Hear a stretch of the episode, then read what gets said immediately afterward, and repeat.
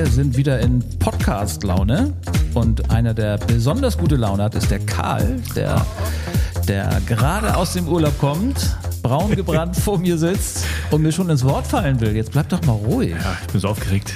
Herzlich willkommen, Karl. Du warst im Urlaub. Ja. Du siehst super aus. Wie war's? Wo warst du?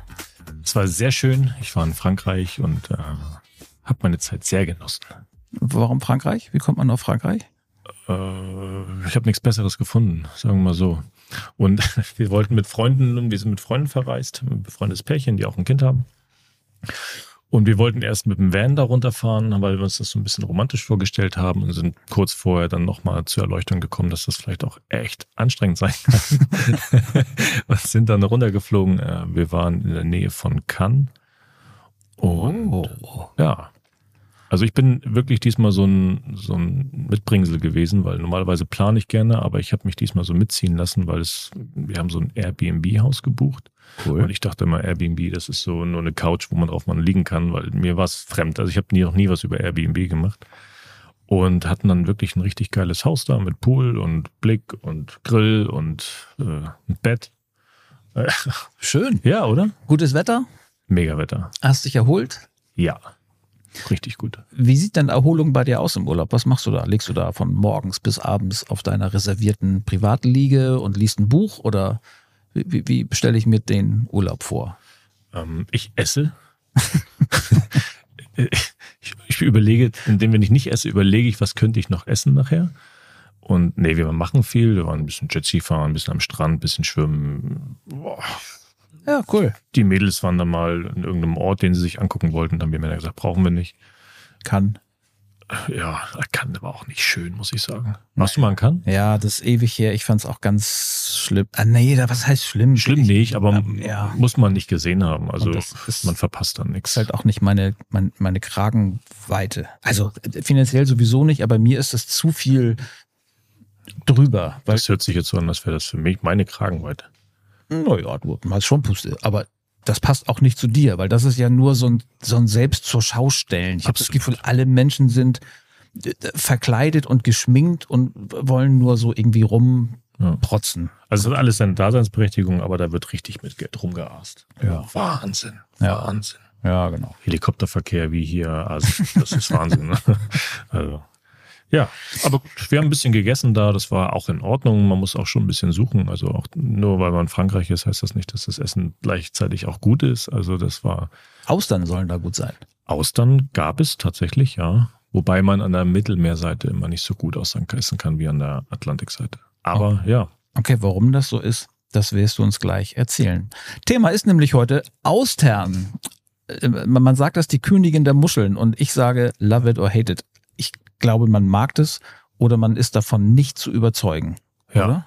Sehe ich ganz genauso. Also ich verkaufe ja schon lange Austern und wir haben auch immer mal wieder Veranstaltungen gehabt, wo wir dann so eine Austernbar hatten oder bei einem Kunden von mir, einem, einem Gastronom, der dann eine Kitchen Party hatte, wo wir dann auch Austern geöffnet haben, wo dann auch dann Leute mal diese Gelegenheit nutzen, um zum ersten Mal eine Auster zu essen und äh, unter Anleitung dann. Und dann ist es aber auch tatsächlich so, also die Leute probieren das und entweder sagen sie, okay, wow, ja, cool, oder sagen wirklich so, wow, und die Servierte ran und dann ausspucken und und mir geht das ganz genauso. Also es gibt da kein Zwischending. Also es gibt nicht, dass ich eine Außer sage, ach, die ist okay, die esse ich jetzt. Also entweder man mag das oder man, so wie du sagst, oder man, man macht es überhaupt. Ich frage mich ja ganz oft, wie, wie sowas angefangen hat. Also so der erste, der erste Mensch, der, der, der ist jetzt mit seinen Füßen im Wasser und tritt auf so ein Ding so, ups, ein Stein, nimmt ihn in die Hand, dann klopft er, nee, ist irgendwie doch kein Stein, dann macht er das kaputt, dann, oh, Glibber. Und dann sagt er, ich esse das mal. Oder was glaubst du, wie hätte das mal angefangen? Wie kommt man dazu, das zu essen? Ja, diese ganzen Austern, die wir haben, sind ja pazifische Austern. Und da sind ja nochmal ganz andere Völker im Pazifik, die sowieso mehr mit maritimem Essen zu tun haben. Fisch und Muscheln generell. Also ich glaube, ähm, muss ja nicht zwingend mit der Auster angefangen haben, können ja auch andere Muscheln gewesen sein, die, Okay. wo sie gecheckt haben, dass das doch sehr nah, nahrhaft ist. Und ähm, ich glaube, da kommt das so ein bisschen her. So eine Auster ist ein sehr wertvolles Lebensmittel. Also wenn man, Also mit wertvoll meine ich nicht unbedingt teuer, aber es soll sehr nahrhaft sein. Ich habe ja auch bei dir das erste Mal tatsächlich, ich habe mich da immer gegen gewehrt und irgendwann waren wir mal unterwegs und da hast du eine so ganz lässig übrigens, das sah total cool aus, wie du die mit deinem Messer aufgemacht hast, so knickknack, das hat gleich funktioniert. Und dann äh, musste ich mich echt überwinden und ich habe gedacht, okay, die, die, die schluckst du jetzt einfach runter und dann ist es erledigt. Und dann hast du, als ich die in der Hand habe, noch gesagt, so, du musst jetzt drauf beißen und dann muss es im Mund erstmal bleiben und das muss sich so alles vermischen. Und ich muss zugeben, es gab schon eine echte Geschmacksexplosion.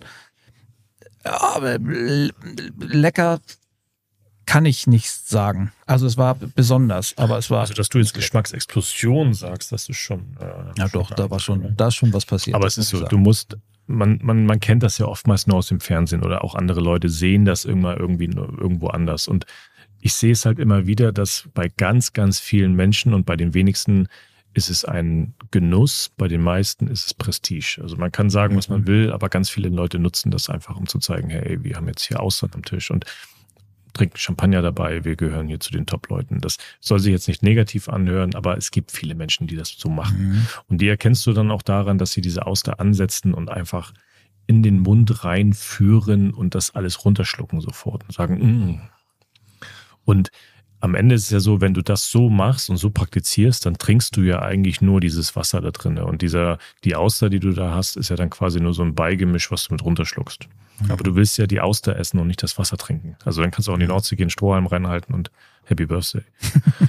äh, deswegen erkläre ich immer den Leuten, gerne auch die Auster mit der Gabel rausholen, weil du brauchst dieses Wasser nicht. In dieser Auster, im, im besten Fall, wenn sie weit frisch ist, ist so viel Wasser drinne, dass du da nicht noch das Wasser, was du in der Auster hast, wozu die Franzosen auch Fäkalwasser sagen, hm. ähm, da noch mittrinken musst. So, und dann musst du die Auster halt auch kauen, weil alles, so wie alles, was du isst, um den richtigen Geschmack daraus zu holen, durch Fett, durch Salz etc., musst du das halt zerkauen, damit sämtliche Geschmacks Träger, die da drin enthalten sind, auch auf deiner Zunge sind. Und mhm. die Auster hat nun mal ein paar, nicht viele, aber nun mal ein paar. Und deswegen zerbeißt du sie, kaust sie und schluckst dieses Wasser, was da rauskommt, immer wieder runter, bis du nur noch dieses Fleisch im Mund hast. Und das ist dann im besten Fall dieses Muskelfleisch mit dem Fett und dieses Salz. Mhm. Und dann hast du, je nachdem, was für eine Auster du isst, hast du dann ähm, so einen fruchtigen, ich, ich nenne es immer so einen gurkigen, so einen Geschmack nach Gurke. Es schmeckt dann so ein bisschen nach Gurke. Und gerade mhm. bei den konventionellen französischen Austern hast du oftmals diesen gurkigen Geschmack, wenn du sie lange genug kaust. Und alles andere ist einfach Bullshit. Also da ansetzen, runterschlagen und sagen, mm, das ist. Aber es sind ja alles diese Feinde Claire. Feinde Claire. Fein, Feinde Claire. Ja. Austern. Ja, also. Sind es alle oder nicht alle? Nee. Ähm, Finde Claire ist eine Bezeichnung genauso wie, und jetzt lese ich mal ganz heimlich ab, weil nicht alles ist eine Findiclair. Also Leute kommen zu uns und sagen, ja, ich hätte gerne Findiclair. Und ähm, dann müsste ich teilweise sogar sagen, nee, habe ich nicht, weil wir haben nur Special de Claire oder Pousson Claire. Kann ich mal ganz kurz was zwischen, heißt, hat das Claire was mit Klären zu tun? Ja. Für mich ist das Wort Klärwerk da. Genau, das ist quasi diese Praktizierung, die sie ausüben, wenn die Auster ähm, geerntet wird je mhm. nachdem, ob sie aus Säcken ist oder an der Leine, je nachdem, wie sie da im Meer quasi gezüchtet werden. Und dann kommen die quasi bei denen in ein Becken rein, was mit Meerwasser gefüllt ist, was aber sauber ist, um dort quasi diese ganzen restlichen Sedimente, Sand etc. pp. nochmal ausspülen zu können. Mhm. Ja, diese Becken sind die ganze Zeit so durchspült mit, mit frischem, sauberen Meerwasser und da reinigen sich die Austern. Und diese Findeclair wenn man sie so nennt, ist quasi die erste Qualitätsstufe der Auster. Die sind jetzt nicht so super sortiert, die sind jetzt nicht so super vollfleischig, aber das ist quasi diese, der Max Mustermann der Auster. Ne? Also so, das ist dieses Massenprodukt Auster. Und die sind quasi dann geklärt in diesen Clairs, wie man sie nennt. Mhm. Und ähm, Dadurch kriegen die nochmal einen etwas besseren Geschmack und das ist aber nur über einen kürzeren Zeitraum. Das ist dann diese Fin de Claire. Die Austern sind ja ähm, Muscheln, die eher an den oder nur an den Küsten irgendwie ähm, wachsen und gedeihen. Und das heißt ja, die müssen manchmal geklärt werden, weil unsere Meere nicht überall super sauber sind. Hm, richtig, genau. Also gerade wenn die in Küstennähe sind und wir ähm, jetzt mal, keine Ahnung, im Mittelmeer oder auch, weiß nicht, wo es die überall gibt, aber da sind wir ja leider immer noch äh, oftmals so davor, dass wir Abwasser einfach reinleiten ins Meer und das wird dann von den Austern gefiltert und deshalb, nur zum Verständnis, macht man das nochmal, um die sauberer zu machen. Ja, wobei du gewisse Sachen da nicht rausfiltern kannst. Also wenn wir jetzt gleich diesen Weg gehen, dann kann man äh, auch dieses Beispiel nennen, dass wir oft die Problematik haben und viele Gastronomen, viele meiner Kunden sind da immer so ein bisschen der, am Verzweifeln, was die Kommunikation angeht, dass Gäste am Abend im Restaurant Austern gegessen haben, 10, 12, äh, ist egal, spielt keine Rolle. Und am nächsten Tag waren sie krank. Mhm. Brechdurchfall. Also ganz klassischer Fall. Und dann gehen die Leute direkt davon aus, dass diese Auster schlecht war, also mhm. verdorben war. Und ähm, genau, diese, diese Kommunikation ist immer super schwierig, dann den Gästen zu vermitteln, dass du sagst, nein, das hat damit nichts zu tun. Das hat weder was mit der Hygiene in den Küchen zu tun, noch damit, dass der Koch dir eine schlechte Auster serviert hat, sondern genau das, was du sagst. Die Austern sind zum größten Teil in Küstennähe. Und ähm, gerade an der Mittelmeerküste haben wir eigentlich immer wieder diese Situation, dass gewisse Gebiete auch für die Ernte gesperrt sind, wenn diese Gebiete, diese, diese Gewässer gewisse Grenzwerte überschreiten. Zum Beispiel auch, ich sag mal, Fäkalien wäre jetzt ein schlechtes Wort, aber äh, ja, zu viele Giftstoffe im Wasser. Ja. Aber es ist nun mal auch so, dass äh, in vielen Ländern Europas auch noch Abwässer ins Meer abgeleitet werden, je nachdem mehr oder weniger gereinigt. Und dieser Norovirus, das ist ja dieser Brechdurchfallvirus, den wir uns selber auch alle äh, aneignen können, ähm, diese Auster filtert, filtert das Wasser und die filtern ja auch relativ viel Wasser. Und dieser Norovirus kann in dem Organismus der Auster überleben. Ohne Probleme sehr, sehr lange. Und dann ist es halt so, wenn du eine Gegend hast, wo eine starke Belastung ist, das vielleicht noch nicht so gerade gekennzeichnet wurde oder auch nicht so gemerkt wurde oder generell gar nicht kontrolliert wurde, und du kriegst sie auf den Teller, dann isst du diese Auster, die auch topfrisch ist. Du riechst das nicht, du kannst es nicht merken. Mhm. Und hast dann aber diesen Virus. Und wenn du dann noch, keine Ahnung, dich da noch volllaufen lässt mit einem schönen Champagner und hast du nicht gesehen und dein Immunsystem auch nicht gerade so das Beste ist, dann hast du am nächsten Tag, bist du krank. Und das dauert dann zwei, drei Tage, da geht es dir echt nicht gut. Und das ist halt wirklich, das kommt häufig vor, nicht nur wenn du Austern isst, also generell wenn du rohe Sachen isst, hast du oft das Risiko, dass du dich mit so einem virusinfizierten Meeresgetier ne, mhm. infizierst. Aber je besser die Qualität dann ist, wir sprechen gleich darüber, dass es ja verschiedene Qualitäten gibt, desto geringer ist die Wahrscheinlichkeit, dass das passiert, weil du machst jetzt gerade nicht großartige Werbung dafür, dass man Austern essen soll. Das merkst du schon. Ne? Ja, nee, genau. Also es gibt schon, also ja, absolut. Also die Austernzüchter selber wollen ja auch nicht, dass so eine Story erzählt wird. Und es ist jetzt auch nicht so, dass das ähm, im Großteil gang und gäbe ist. Deswegen kommt es ja auch eigentlich kaum vor. Aber ja klar, je, je günstiger diese Auster ist, desto einfacher war sie in ihrer Herstellung, desto mhm.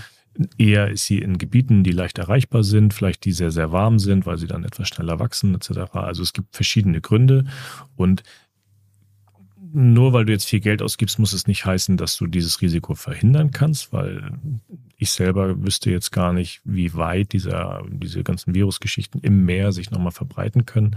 Aber ähm, wenn man jetzt gerade von der Atlantikküste spricht und äh, von wirklich von Züchtern, die halt in Gegenden sind, wo nicht gerade das dicke Rohr da ins, ins Meer fließt, dann mhm. braucht man sich da eigentlich keine Gedanken machen.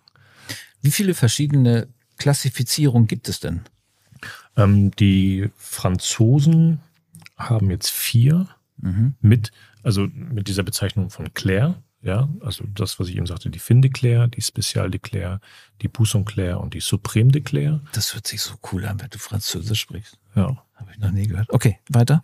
Und ähm, das sind quasi alles Qualitätsstufen, die unterschiedlich lange geklärt wurden, unterschiedlich gewogen wurden, sprich, äh, wie viel Gewicht auf ihre Größe haben sie. Also je mehr Gewicht auf eine kleinere Größe, desto weißt du, dann haben sie sehr, sehr viel Fleisch drinne und so werden die quasi sortiert. Und dann gibt es natürlich noch ganz, ganz viele, ich sag mal, Eigenmarken wie Gelado oder Guy oder ähm, mir fallen jetzt. Gelado habe ich tatsächlich schon mal gehört. Genau. Gelado ist zum Beispiel auch ein Familienbetrieb bis heute. Äh, Gelado gibt diesen Betrieb gibt es seit, ich lusche mal, 1898. Und seitdem ist es tatsächlich auch ein Familienbetrieb, die sehr, sehr stark auf Qualität achten, die unglaublich kritisch sortieren, die sehr stolz sind natürlich auch auf ihre Auster. Also auf jeder Auster, die von Gelado ist, hast du so ein kleines G drauf. Mhm. Ähm, das machen auch nur die. Ähm, du zahlst bei denen natürlich auch sehr viel für eine Auster. Ne? Also für den, als, als Händler zahlst du schon teilweise so an die zwei Euro für eine, für eine Auster. Okay, das ist sehr teuer. Wenn man jetzt besagt, eine konventionelle Auster, die man jetzt günstig kauft als Großhändler, wenn du sagst, ich möchte auch vernünftig äh, oder billig Austern anbieten, kannst du auch Austern kaufen für 35 Cent. Mhm. Ne? Also das sind große Spannen zwischen den Austern. Ich will noch einmal kurz zurück auf diese, auf dieses Klärverfahren. Mhm. Warum nimmt man nicht die normale und lässt sie halt dann länger drin? Oder gibt es noch in diesem Klärbecken, bis sie dann die beste Qualität haben? Oder hat es trotzdem was zu tun? Wo kommen die Austern her? Zu welcher Jahreszeit sind sie vielleicht äh, geerntet worden oder so? Mhm. Oder hat das wirklich nur damit zu tun, wie lange sie geklärt werden? Weil dann könnte ich ja eigentlich jede Auster nehmen und die einfach so lange wie möglich klären und dann hätten sie immer die beste Qualität. Nee, so ist es ja nicht, genau. Also das ist ähm, die, die Wasserqualität, die Wassertemperatur ist sehr ausschlaggebend für mhm. den Geschmack der Auster und für die Vollflächigkeit der Auster.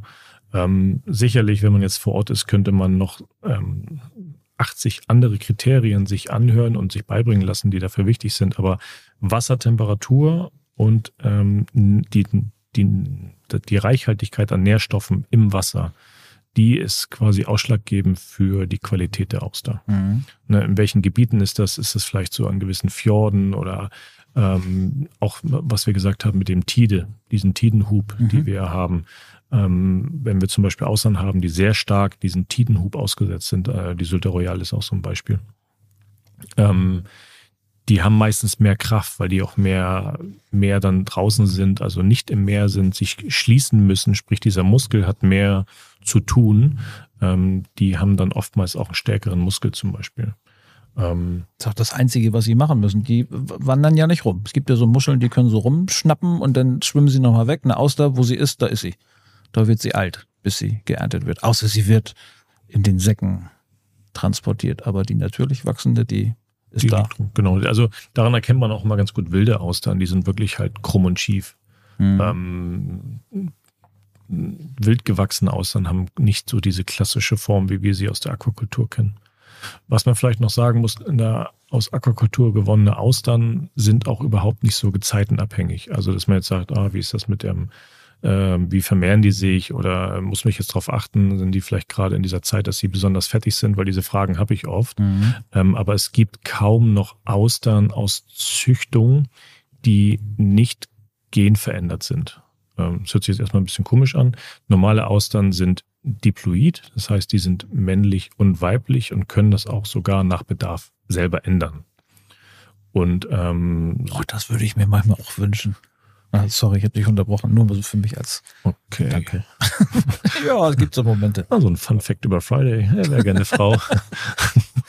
ja, so habe ich es ja nicht gesagt. Nee. Ich habe dich, ich hab dich unterbrochen. Ja. Ähm, wo waren wir? Dass ich manchmal gerne eine Frau wäre, ja. habe ich gesagt. Und die Austern das auch können. Genau, die können das. Also nennt sich Diploid.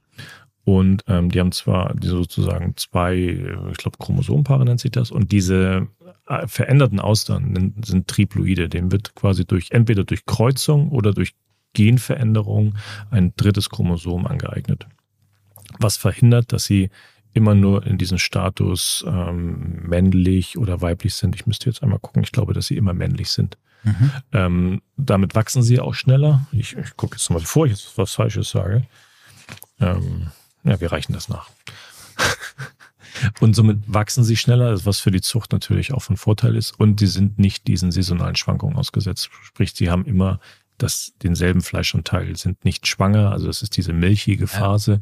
die wir zum Beispiel bei der Söter Royal haben, was ist, was noch eine naturbelassene Auster ist. Sprich, die ist noch diesen Jahreszeiten ausgesetzt, dass sie mal milchig ist und generell Muscheln nach, nach dieser Fortpflanzungsphase, nenne ich es mal, haben die ja ihre ganze Energie quasi in den das Ablassen von Eiern oder das Ablassen von Spermien irgendwie mm, gesetzt und sind danach meistens sehr dünnfleischig.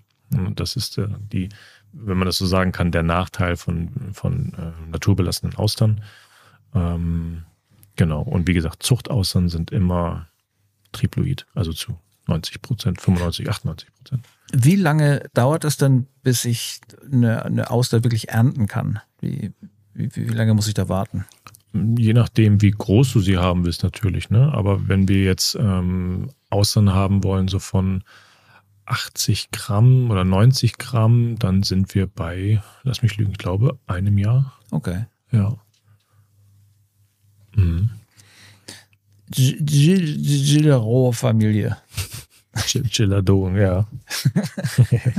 naja, hier muss äh, jederzeit äh, sichergestellt sein, wer hier der Fachmann ist. Ähm, die haben einen außergewöhnlichen Geschmack, hast du vorhin gesagt.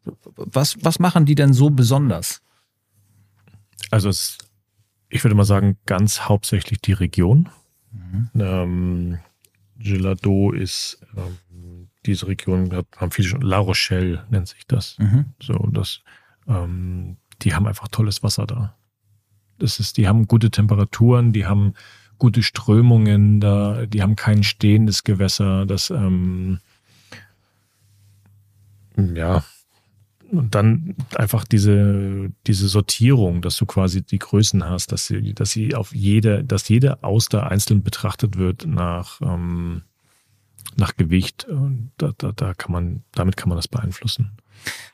Grundsätzlich, wie kann ich ähm, überhaupt eine gute von einer schlechten Auster unterscheiden? Was ist da so ein, so ein Tipp für so einen Laien wie mich? Mhm. Ähm, Gut und schlecht kannst du erstmal nicht sehen. Erstmal müssen wir gucken, ist die Auster frisch. Mhm. So, dann ist das erste, was du sehen kannst, was du sofort sehen kannst, ist die Auster auf oder zu. Ist mhm. sie geschlossen oder ist sie geöffnet? Ähm, wenn sie geöffnet ist, wenn ich sie antippe oder mal anklopfe, geht sie wieder zu oder bleibt sie auf? Wenn sie aufbleibt, brauchst du sie gar nicht weiter betrachten, dann, okay. ne, dann ist es, dann ist sie tot. Ähm, dann, wenn sie zugeht ähm, und du machst sie auf, ist da viel Sediment drinne. So, wir kennen das manchmal, wenn man am Strand ist und dieser schwarze Sand, der auch so komisch riecht. So, mhm. Ich weiß nicht, ja, ich denke immer, das ist so Teerabrieb oder so. Ja, also du weißt, was ich meine. Das ja. riecht dann auch so ganz, ja. Äh, ganz, ganz arg. Äh, da haben wir auch manchmal Aussagen, die dann irgendwie, entweder sind die Säcke dann äh, von ihren Stelzen gefallen oder die sind runtergefallen und wurden aufgesammelt, aber haben sich dann sehr stark mit diesem Sediment vollgesetzt. Dann brauchst du die auch nicht essen, weil die kriegst du auch nicht sauber. Mhm. Ähm, ist die Auster richtig voll mit Wasser? Weil sie hat ja nun ihren eigenen Lebensraum in sich drinne mit ihrem Wasser etc. Und wenn die so leer ist und die Auster schon, also das Fleisch, die Auster selber, das ist ja quasi nicht die Schale, sondern das, was mhm. drinne ist, ähm, ist die noch richtig saftig. Also glänzt die, ist die, mhm. ist die einfach, ist da noch Leben drin in dieser Auster. Wenn das aber schon so ein trockener Popel da drin ist, so dann brauchst du die auch nicht mehr irgendwie versuchen zu retten, indem du dann noch Wasser auffüllst. Also super Amateurfrage jetzt. Ich weiß, man isst die lebend. Das heißt, das, das Tier lebt, während es, während ich das esse. Mhm. Ja, oder? Im besten Fall ja. okay. Ja. Das war, war mir oftmals gar nicht so bewusst. Ja, irgendwie schon, aber irgendwie, ja, okay. Kann man jetzt nochmal einen ganz anderen thematischen Podcast aufmachen, ob das in Ordnung ist, lebende Tiere zu essen. Ne? Aber es ist. Ja, das meine ich jetzt so gar nicht. Ich ja. finde, das ist so, hat so ein bisschen was von Dschungelcamp hätte ich das jetzt nicht gewusst. Also das Ding zappelt ja nicht oder wenn ich aufmache, macht das dann sich, ah, ist mich bitte nicht. Ja. Aber jetzt. Nee, sie lebt, also sie, das, genau, sie sollte auf jeden Fall leben. Okay. Das ist ganz, ganz wichtig. Und dann muss man auch sagen, es gibt Leute, die sagen, oh, ich habe ja diese, diese faule Auster gegessen. Mhm. Und da möchte ich auch nochmal sagen, das ist eigentlich ein Ding der Unmöglichkeit. Ähm, wenn eine Auster wirklich schlecht ist, die hat ja dieses, dieses Fetteiweiß in sich drinne. Und äh, wenn die tot ist, beginnt dieser Zerfall, diese, dieser, äh, die Produktion von Ammoniak ganz, ganz schnell. Ja. Also das geht unglaublich schnell. Also deswegen, wenn man auf Veranstaltungen ist und ich mache eine Ausdauer auf, die tot ist, was immer wieder sein kann, man hat so eine gewisse Mortalität da drin, ja. das stinkt wie Hölle. Als hättest du eine Windel gewechselt gerade. Ja, also das ist, ja, Und wenn dann jemand sagt, er hat eine faule Auster gegessen, also du, du, du Das schafft man normalerweise nein, nicht. Nein, das ist nicht möglich. Nee. Also das stinkt so bestialisch, deswegen man auch gar nicht erst im Mülleimer schmeißen, am besten gleich irgendwie rausbringen, weil du kannst einen Raum von 100 Quadratmeter mit so einer faulen Auster einfach mal komplett verseuchen. Das ist wirklich übel. Deswegen, das kann, also es ist nicht möglich. Also auch, ne, also meine Gastro-Kollegen hier, lasst euch da keinen Scheiß erzählen. Das ist einfach, du kannst keine faule Auster essen. Never ever. Ja.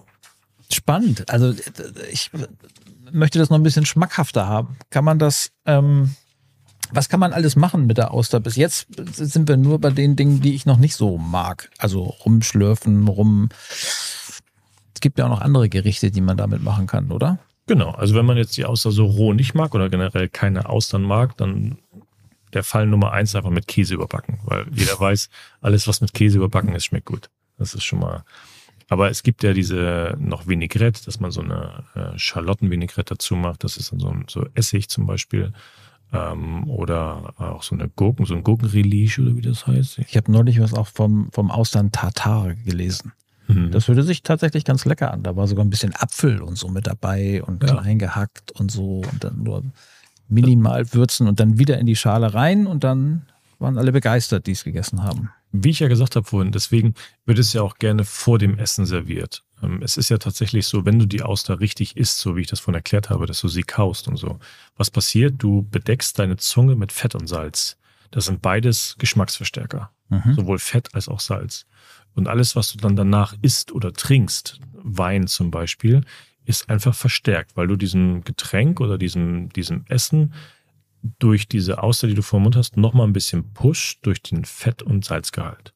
So, das ist so ein bisschen der Hintergrund, das vorher zu machen und nicht währenddessen oder danach. Cool. Also könnte man ja auch sagen, dass man nach dem Essen mal eine Auster isst. Aber man isst es davor, weil man einfach seine Zunge A ein bisschen säubert und dann aber auch dieses Fett und Salz dafür sorgt, dass dann der Champagner ein bisschen besser schmeckt oder der Weißwein oder vielleicht sogar das Fischfilet danach. Also du hast, ähm, ist wie so ein kleiner Pusher. Cool. Aha. Da haben wir jetzt mal wirklich was gelernt. Das wusste ich jetzt nicht, aber ich habe gedacht, das macht man tatsächlich nur so schickimicki. Wir fangen mal mit der Auster an, bevor es dann was zu essen gibt. Aber das ist dann mal wirklich gut erklärt. Ähm, wie viele Austern werden dann wo geerntet? Wo, wo ist denn so eine Hochburg? Du hast gesagt, so ähm, La Rochelle, Frankreich, so die Ecke kommen da am meisten her oder wo weltweit meinetwegen auch? Wo kommen denn überhaupt Austern her? Also das größte Anbaugebiet in Europa ist tatsächlich Frankreich. Gibt es ähm, da ein paar Zahlen? Weiß man da ungefähr was, wo man mal. Ich habe zufällig ein paar Zahlen vorbereitet. Ah. Ähm, also was, ja, was weil jetzt mal, ich, also genau, man kann das ja nicht sonst nicht greifen. Also ähm, hier, in, wenn man auch mal im Urlaub war, egal wo jetzt in Portugal oder Spanien oder Frankreich, wo es halt überall dann gibt, die werden ja meistens immer ein Kilo gehandelt. Und ähm, die Jahresproduktion zum Beispiel in Spanien sind circa 80.000 bis 100.000 äh, Tonnen. 80.000 Tonnen? Genau. Genau. 80.000 Tonnen, ja. Wo, wo gehen die denn überall hin? Das ist eine unvorstellbare Zahl. So, und ähm, da ist es so, wenn man sich das, das, das, das, das ist eine Milliarde Austern zum Beispiel. Wenn man beim Durchschnittsgewicht von 80 Gramm ausgeht, ähm, dann haben wir da eine Milliarde Austern. Und dann muss man immer noch mal sagen, dass 80 Prozent der gesamten Austernproduktion weltweit in China produziert wird, also in China stattfindet. Also Krass. ist diese 80.000 Tonnen immer noch mal sehr, sehr wenig. Aber auch eine Milliarde, was sind das für eine, wie viele Nullen sind das? Zwölf? Nee oh, jetzt oute ich mich hier gerade wieder. Das sind ganz viele Nullen. Ja. Wir haben diesen, dieses Sekundenbeispiel, wenn man mal bei, über Geld redet, wenn man diese Million und Milliarde, das eine Million Sekunden sind irgendwie, keine Ahnung, zwei Wochen und eine Milliarde Sekunden sind irgendwie 31 Jahre oder so. Oh, das ist ein guter Vergleich. Also wenn du jetzt jede Sekunde, du isst sekündlich eine Auster, dann brauchst du 31 Jahre, um diese eine, eine Milliarde Austern zu essen. Krass. Es, das ist wirklich krass. Es ist unglaublich viel. Wir haben auch in, äh, wer jetzt auch sehr, sehr stark ist in der Austernproduktion und auch was den, die Versorgung des deutschen Marktes angeht, das sind die Holländer. Wir haben natürlich sehr viele französische Austern in, in Deutschland. Aber gerade wenn ich jetzt so den Markt betrachte, sind die Holländer mittlerweile sehr, sehr stark, was das angeht, durch ihre Marken auch und durch auch ihr Preisgefüge und weil die Logistik einfach schneller ist. Wir haben das schneller hier am Markt als aus Frankreich tatsächlich. Man verliert immer so ein, zwei Tage, wenn man die Logistik aus Frankreich holt. Ist eine Auster äh, etwas, was man nur als Auster isst oder ist das Fleisch auch woanders mal wieder zu finden? Also bei, ich sage jetzt mal, bei, bei Fisch kann es auch Fischstäbchen geben oder sowas. Hm. Aber eine Auster ist halt eine Auster. Was ich beobachten kann, wenn man jetzt in der Gastronomie auf die Karten guckt, wenn man sagt, wie wird die Austern noch verwendet, dann ist es oftmals in der Molekularküche, dass diese Austern dann so zerschreddert werden, dann zu, zu, ähm, zu Eis verarbeitet werden und, oder getrocknet werden und dann dieses dieses, dieser Staub oder wie machen. Ich bin da jetzt nicht so der Fachmann, was das angeht, ne? dass man quasi dann diese, dieses, diese Geschmacksstoffe dann, ähm, Fett, Salz etc., ich weiß das nicht, was die da machen, dann wieder nehmen, um dann ein anderes Gericht damit irgendwie zu toppen oder nochmal ah, okay. zu, genau, das, das ist das, was ich gesehen habe. Ansonsten die überbackenen Austern sind auch immer irgendwie, die es überall gibt. Und ähm, ja, wenn man jetzt in andere Länder geht, also gerade wenn man in Japan ist, da wird Austern im Sack gehandelt. Also da hast du gar nicht mehr diese Schale, sondern du hast wirklich diese Säcke, Kilo, zwei Kilo, fünf Kilo, mhm. wo nur das Fleisch mit dem Wasser drin ist. Also die werden quasi ausgelöst und dann in diese Säcke, die werden oben mit einem Gummiband zugemacht und dann äh, hier bitteschön. Und die kochen dann auch damit. Ne? Also die machen dann auch äh, Suppen und äh, kochen die aus und erzeugen quasi so Geschmäcker. Und die haben dann teilweise auch andere Austern. Also wir haben ja hier hauptsächlich fast die pazifische Felsenauster bei uns auf dem Markt. Ähm, und das ist ja gar nicht unsere heimische Auster. Also unsere heimischen Austern sind eigentlich Flachaustern. Wie, was man vielleicht kennt, Billon-Austern oder mhm. Imperial-Austern. Wir haben im Norden noch die Limfjord-Austern. Das sind alles Austern, die sind eher flach. Also wenn du so einen Stein zum Fitschen suchst, äh, der optimale Stein zum Fitschen, so sieht eine Blanc-Auster aus. Ah. Ja, um da irgendwie so ein Beispiel zu geben.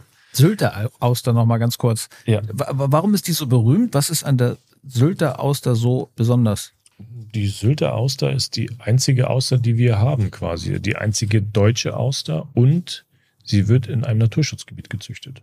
Ah, okay. Genau. Ich habe mal gehört, dass das auch irgendwann vorbei ist, dass die das nicht mehr dürfen. Das ist ja der alte Dittmeier, den wir kennen mhm. von dem Saft. Mhm. Ne? Also der auch äh, die der macht ja ganz viel mit Bären und mhm. aber Dittmeiers Säfte kennen, mhm. kennen wir alle und das ist auch der Herr Dittmeier, der quasi da diese Austern macht. Okay. Und es gibt keinen anderen. Also es gibt natürlich unsere Wildaustern, es gibt auch ein paar Fischer, die äh, uns ab und zu auch mal Wildaustern bringen und äh, die, die verkaufen wir dann auch ab und zu, aber aufgrund ihrer, ihres Aussehens und so ist das in, in der Gastro immer nicht ganz so gerne verkauft worden, weil sie manchmal auch zu groß waren oder zu klein. Und gerade in der Gastronomie hat man immer ganz gerne immer dieselben Größen, weil man auch irgendwie einen Preis hat und dann hat der eine große und der eine kleine, kannst du schlecht kommunizieren. Mhm. Ändert sich gerade so ein bisschen, weil wir immer dieses, äh, dieses Lokale, diese Lokalität eigentlich immer wird gesucht, dass wir von lokalen Produzenten, Erzeugern irgendwie was kaufen. Das ist ja so eine Sache. Deswegen sind Wildaustern auch im Moment so ein bisschen mehr im Gespräch oder auch werden angefragt. Äh, aber im Großen und Ganzen, wenn man jetzt sagt, wir möchten gerne eine heimische Auster haben, dann hast du eigentlich gar keine andere Möglichkeit, außer also quasi die, die Sylter. Ne, weil sie gegradet ist, also verschiedene Größen hat, äh, die du kaufen kannst, die, die gleichmäßig sind. Und ähm, ja, deswegen ist die Sylter so bekannt eigentlich. Hat die auch so einen eigen, eigenen Geschmack? Ja. Würdest du die Du würdest das wahrscheinlich schmecken, so ein Unterschied zwischen der und einer aus Portugal. Mittlerweile, ja, mittlerweile schon. Also die, das ist natürlich so ein bisschen abhängig von der Jahreszeit, aber ich würde sagen, wenn du mir eine Sylter hinlegst, eine französische und dann auch noch eine portugiesische aus, da könnte ich dir eigentlich ziemlich genau sagen, welche welche ist. Krass. Mhm. Und aber dann, dafür bist du ja auch der Fischexperte. Also ich mochte Austern auch früher auch nicht, aber weil ich ja dann immer diese Stände gemacht habe und den Leuten ja auch irgendwie erklären wollte, wie man das macht und auch selber dem das näher bringen wollte, habe ich immer wieder Austern gegessen. Und dann ist es so ein Prozess, dass man sagt irgendwann, ach komm, eigentlich so ist eigentlich ganz ist, ist gut. Also so kam das. Also meine erste Auster war sicherlich auch keine Erleuchtung, so. aber man muss sie halt wirklich auch wissen zu essen.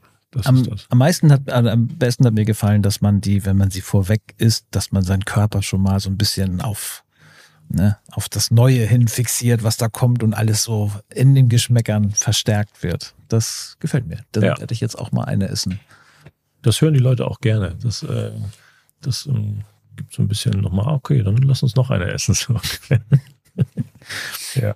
Okay, großes Thema. Wir haben ziemlich viel davon abgefrühstückt. Wir ähm, werden bestimmt nochmal im Detail über so ein paar Sachen sprechen gibt ein Zitat von Theodor Fontane, der sagt, wenn man die Wahl hat zwischen Austern und Champagner, so pflegt man sich in der Regel für beides zu entscheiden. Hm. Ist es so? Ja. Unterstreiche ich so. Heute schon. Gut, Karl, hab vielen Dank. Das war sehr informativ. Wir sind gespannt aufs nächste Mal. Danke dir. Danke dir.